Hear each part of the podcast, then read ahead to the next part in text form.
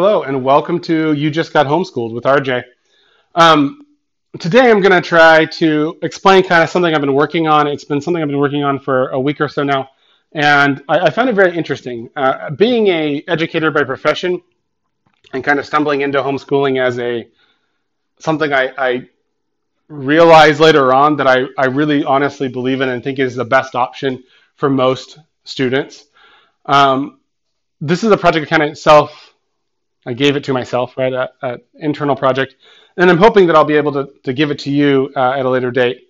But it's been interesting because in my professional career, I've been taught, you know, one set of things, right? This is how things work, and this is why you need to do them, and this is how it's going to work. In fact, that's what I went through as a as a kid, right? I go to get up every morning, go to school, um, the same reading, math, history, science.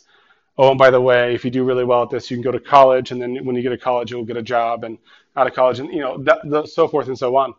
And then throughout my various jobs, I've been in various roles similar to that. And then I got the job that I currently have, in which I facilitate homeschooling, homeschoolers in various forms, everything from um, the parents basically outsourcing to outside curriculum, where there's other teachers and stuff like that, to parents who are taking complete control.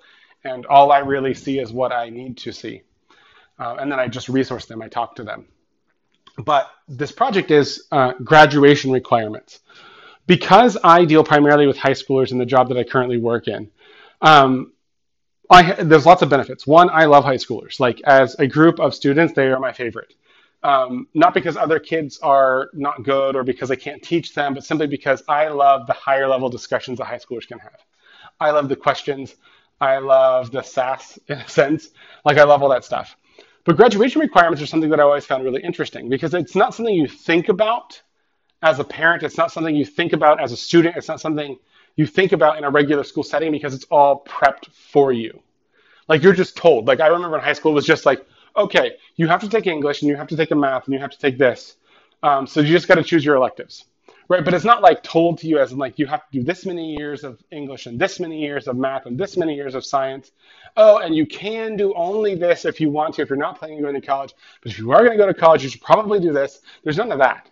And so now as a teacher, where I'm doing that planning for students or helping them decide and, and kind of giving them what it is that they're working on, or, you know, like what they're working towards in a high school environment, um, it's really interesting because now I'm able to go to students and say like, well, do you want to do another year of math. Like it might look good for college, but if you're not going into a math field and you're going to go to a, a junior college first, maybe you don't need this math.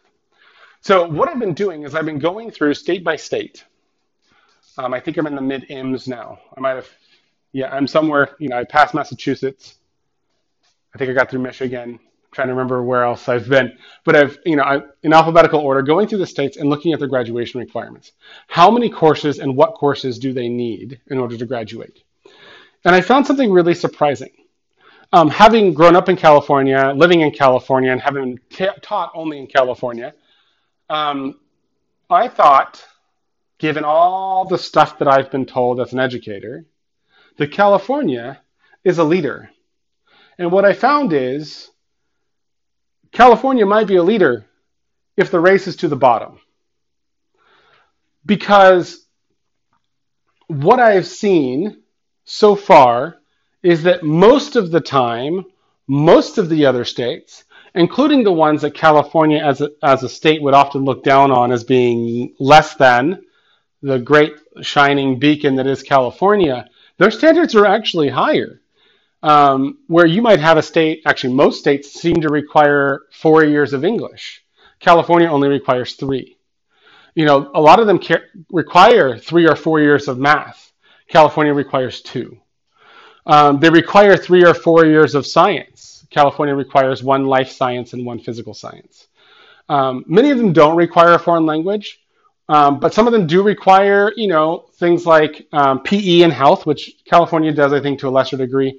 Um, they will require you to take uh, like not continuing education classes, but like classes towards a career path. Um, they often call them CTE classes, which I'm trying to remember what the acronym is for. Um, sort of technical education, maybe. Um, and so, but I just found it interesting that states like Louisiana actually look like it's a lot harder to graduate than it does than it is in California. despite the fact that California treats itself as if it's you know the, the leader in education. And it just blew my mind like to to be honest because i'm going through like i said state by state so i'm trying to write down all of these things and all the little caveats there. And some states are moving from a um, you have to com- complete these courses to you have to score this on a on a test um, which depending on who you are might be great or bad. For some kids it might be awesome because they're just like well if you can score at a sophomore level on the test, then you're good to go. And that's what they're using to kind of gauge whether or not you're you're competent, um, and you have succeeded and learning enough stuff in order to graduate. But it's great for those those students in those um, states who are like, well, I'm done. Like I'm I'm already good.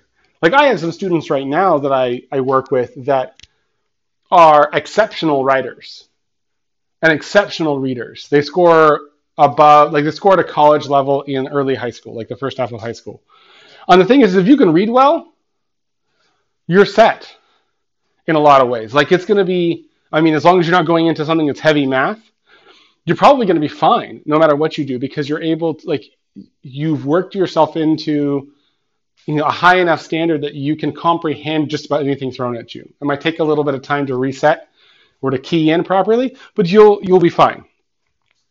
And the same thing, but like having these tests might be a great idea. But I just thought it, I was just flabbergasted, to be honest. I'm sitting here going, we think we're so good. And yet, what I see over and over and over again is Louisiana, Alabama, Mississippi, a lot of these states, Kentucky, um, that are often kind of, you know, California would thumb their nose at are at least their their standards on paper are higher than California's. Meanwhile, California is pushing um, what they call the A through G alignment. Um, now, part of the reason why they're pushing it is because schools are rated based on how many students graduate A through G aligned, meaning that they've met all the A through G requirements. The funny part is that A through G is not state mandated. It's not something that's controlled directly by the government instead, or the state government. Instead, it's controlled by the, the UC, so the University of California and the um, Cal State system the Board of Regents set these standards to say these are the classes we want you to have taken if you want to be considered for admission right out of high school. So it's normally four years of high school, three years of math, two years of science, preferably three, two years of foreign or two consec- or two years of the same foreign language, you know, stuff like that, and arts, um, you know, and so, but in theory, if you take these classes, you should be able to then cut it when you go to a Cal State or a UC. The funny part is, is having been in schools when A through G started, and having students in school with A through G now, and now better understanding how the A through G system works, I recognize just how how liberally they use the stamp because the way that it works for, to get A through G approved, a course to get A through G approved is a course is written, like all the curriculum is decided on those kind of things, and then it's handed over to the UC system, and they look through it and they say, yeah, this meets all requirements, and put a stamp on it. But from what I what I understand at this moment, which is you know not extensive by any stretch, but everyone I've talked to and everything I've heard is that no one follows up on that. So you can have a course that's stamped A through G approved and you can send a kid through it, but there's no guarantee that the assignments that were in the course are being done, that the content that is in the course is being taught. Like there's no follow up to it, right? There's no follow through to it. And so it makes it hard for me to believe that anything's really happening there. And and it's borne out to some degree in the sense that I've had students that have gone through courses. In fact, my brother has gone through courses that are A through G approved, and I am frustrated. I feel like he has been under like undereducated in some areas, but it says A through G. And the school that he attends is an AVID demonstration school, which AVID is another program that is, you know, supposed to help kids get into college. And yet I look at the kids coming out and going, "Really? Like you're ready for college? On what planet?" Like you can read the cliff notes, but could you read the book? And so, and that's not to say that's every kid, and that's not to say that you know there aren't great, wonderful teachers there who do their best every single day and they work really hard and fight for the students.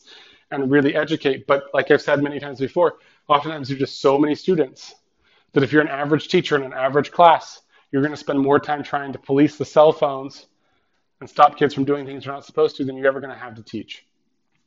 And so um, I just wanted to tell you that I'm working on this project and, and that it, it surprises me just how much variation there is, even with the Common Core standards coming out and the feds kind of taking more of a direct interest.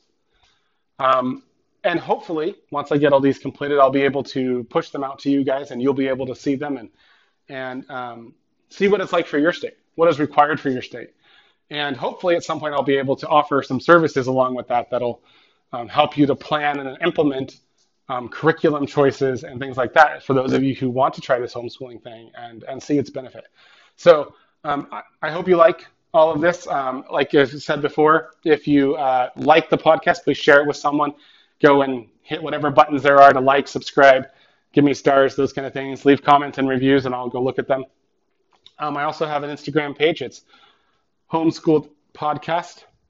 Uh, my wife made me do it, which I think was wise, but I don't know how to use it yet. But I'll be getting stuff up there hopefully eventually. So um, en- enjoy this time. Um, go look at the standards for your state. Go look at the what's required to graduate. I know that some states, like in California, we uh, our college and university system oftentimes doesn't know what to do with homeschoolers but i know that other states actually actively recruit homeschoolers because they know the quality of kid if a kid can be disciplined to do their work at home they're not uh, they're not as likely to fail out of college because they already know what it's like to have to go to work when there's no one there watching them and that's a great benefit, like just as a self discipline to you and to your student. And it's a great discipline for them when they go into college, when all of a sudden the professor may not care about them. And they may be in a class of two or three or four hundred students. And they're never going to talk directly with the professor, and the TA is going to grade everything. And no one's going to make sure that they're going to class and all those things. And so just be aware that there are some, there are many schools and many states who actively pursue homeschoolers because they know the quality of kid they're going to get is going to be better than what they normally get in a normal classroom. And so be encouraged by that and, and you know, continue to press on and look, look into if you haven't started homeschooling and just continue to try to build if you have. Um, and if you have any questions or concerns, you know, please go ahead and reach out to me and hopefully I'll be able to help. I hope you enjoyed this episode and I will talk to you later. Have a great day.